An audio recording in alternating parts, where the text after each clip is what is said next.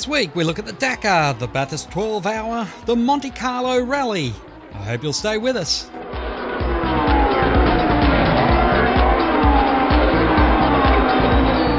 This week on Inside Motorsport, we catch up with Richard Craill from Speedweek on SBS. And I guess we should st- start as we're talking SBS with the Dakar because that is certainly one of the most uh, prestigious international events of the year. And there's a man called Mr. Dakar, Peter Stefan Hansel.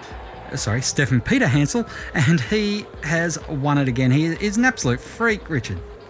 Yeah, g'day Craig, g'day everyone listening. Amazing record, isn't it? I, he's a bit like the, I don't know what you'd compare him to that Australians would get if they don't know the Dakar. Probably a, a Brock, isn't it? He just sort of wins with relentless efficiency and it doesn't matter what he's driving, he always seems to get up. I remember I sort of cotton on to Dakar when he was with Mitsubishi and they had a factory team for many years and were very, very successful and he sort of drove that forward and against some really strong competitors. And I know this year guys like Robby Gordon had a, a really good assault but, but couldn't quite get there. And uh, in the past we've had guys like Carlos Sainz who was in the factory Volkswagens and really great competition. But Peterhansel always finds a way to uh, get through and, and get the win. He's remarkable, isn't he? Yeah, he is. And uh, you said liking him to Brock. Well, he's an 11 time champion of the Dakar. And whilst Brock won some amazing six and seven hour Bathurst, Yeah. we're talking about a, a what, a 14 day, 15 day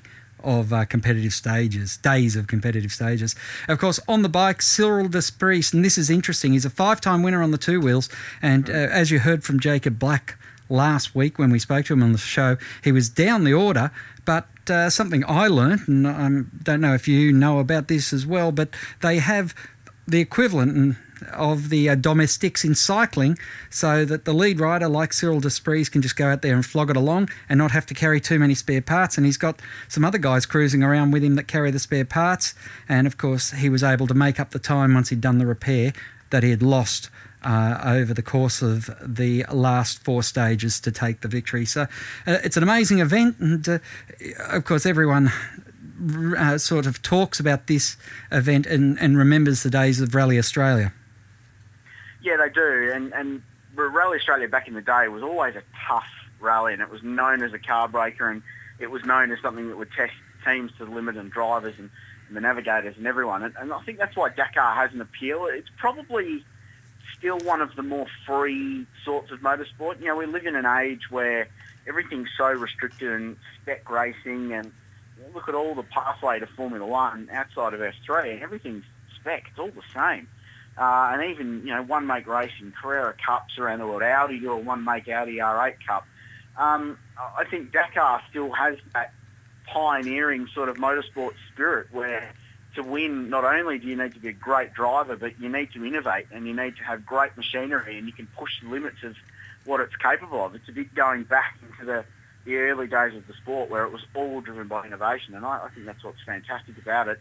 Um, I mean, far from production-based vehicles now, but you know they're um, they're really cool things, really quick, and you know every year they're innovating and doing something different. And you mentioned Cyril Despres. I mean, he's he's a legend of the Dakar as well, and you know I envy those guys on the bike. Well, I don't envy them because I don't want to do it. It's terrifying, but um, you know the the amount of abuse that they would cop, just physical and everything that they have to go through would be amplified by being on a bike on your own. In the middle of a desert and you're in a car with your navigator. At least you've got someone to talk to if you break down. But imagine being on a bike on your own, surrounded by a couple of hundred miles of nothing.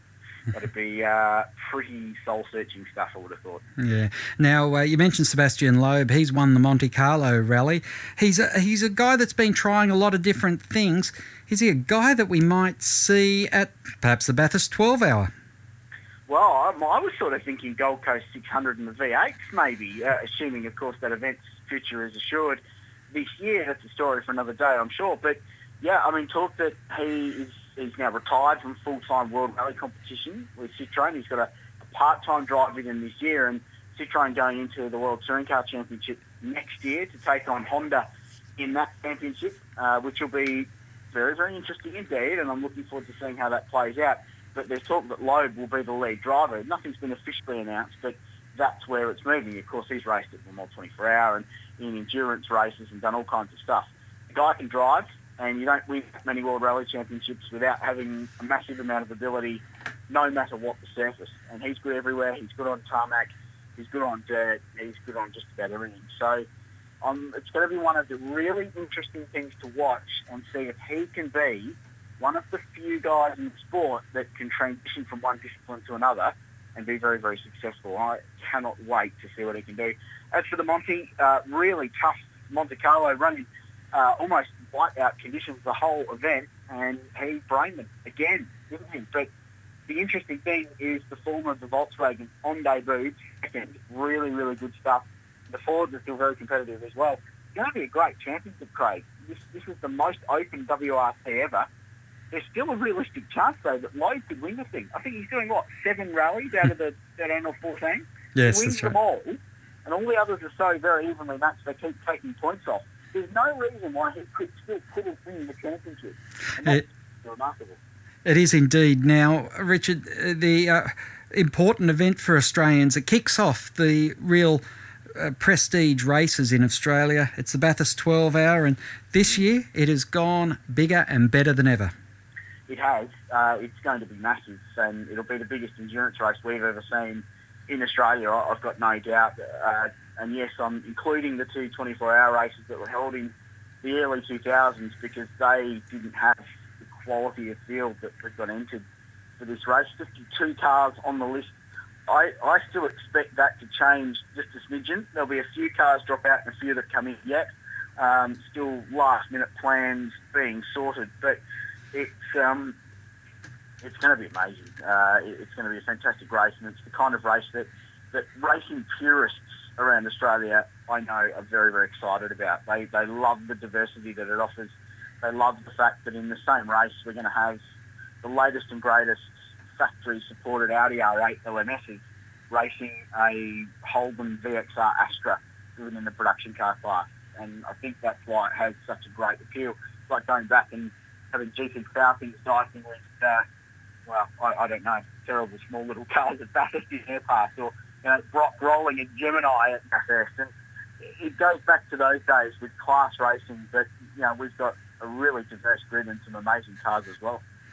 It is one race that has been building reasonably slowly because we've seen events go to the mountain and hmm. fail after two years. But now it is it's it's had its move, it's had its ups and downs, and it seems to be on a very steady growth pattern. Yeah, the, the unfortunate thing with the 12 hour was that, that we got to a point where we had production cars looking very, very strong and, and had 50 cars and, and it was all wonderful. But uh, production cars are a very domestic thing. You really can't uh, you really can't change where you're going to go with that and grow the event significantly. So the move had to be to go to GT cars. And unfortunately, that came when the world's economy completely and utterly fell over. Now, GT cars aren't exactly the most uh, affordable cars in the world to run. So that probably gave it a setback. But as the event has gained credibility and it's gained notoriety, and I think we have Audi to thank for a lot of that uh, by jumping in as big as they have done over the last couple of years. Um, now it's got to a point where we've got 52 cars, we've got 30 GT cars, 15 outright cars, and 10 of those I think have got a realistic shot of winning the thing. So it's now a GT field equal to what you'd see at a Spa Francorchamps or the Nürburgring. So it's going to be amazing. It's going to be really great. And the best thing is we still mix up with um, some of these fantastic, um, you know, V8 supercar drivers, international GT drivers. Mika is coming amongst others. Former winners are coming back. It's a very, very diverse and very interesting grid. Now, for those listeners who heard Tony Quinn on the show a few weeks ago, how has the improvements in the GT, the Australian GT field, helped improve the 12 hour? Um, that's an interesting question. Um, I certainly think there's probably been a role to play in just stabilising GT racing in Australia. Uh, in the past, there's always been between GT and the 12 hour. This year they've come together. There's a working relationship and understanding between the promoters of the 12 hour and the promoters of Australian GT, and Quinny's back involved, which I think had to happen. Um, I I think there has been an improvement in maybe even just the, the public face of it and and even internally amongst teams and drivers that, that they're finally communicating and there's a relationship now. I'm not too sure it's massively affected numbers. I, I think we probably still would have had this number of cars anyway. But uh, yeah, I, I, think it's probably more of a perception thing than anything else. Mm. Well, tickets are on sale now. So how can people get themselves ready for a big weekend up on the mountain? Uh, via Ticketek, in fact, they're on sale. Uh, get on board the best one you want to buy is the grandstand seat. So you get your, your nice comfy seat on pitch straight at Mount Panorama. You can see the big screen and the track and you can still wander around the circuit and get everywhere.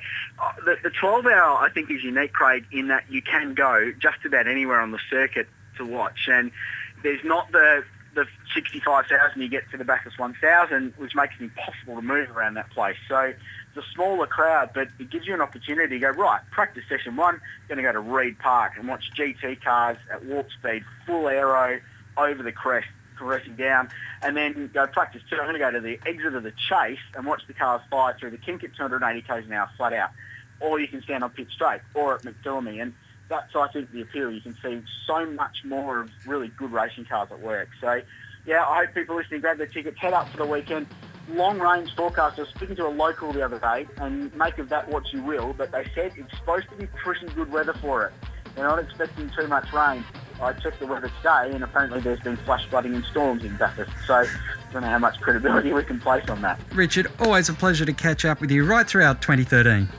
Yeah, 2013 is going to be a big year, Craig. Thanks. Inside Motorsport is produced by Thunder Media for the Community Radio Network.